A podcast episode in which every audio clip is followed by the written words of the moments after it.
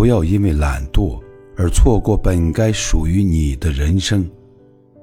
这个世界上优秀的人很多，你做不到的，总有人会做到。你逃避的恐惧，在有些人看来，只是小事一桩。你偷懒不学的技能，有一天会用得上。你贪图安逸的过去，造就了焦虑的当下。折腾，也许很累很难，但至少不留遗憾，不必四处找答案，一切皆在你手上。不要因为自己的懒散而错过本该属于你的人生。一定要努力向前跑，去见那些我们未曾见过的风景。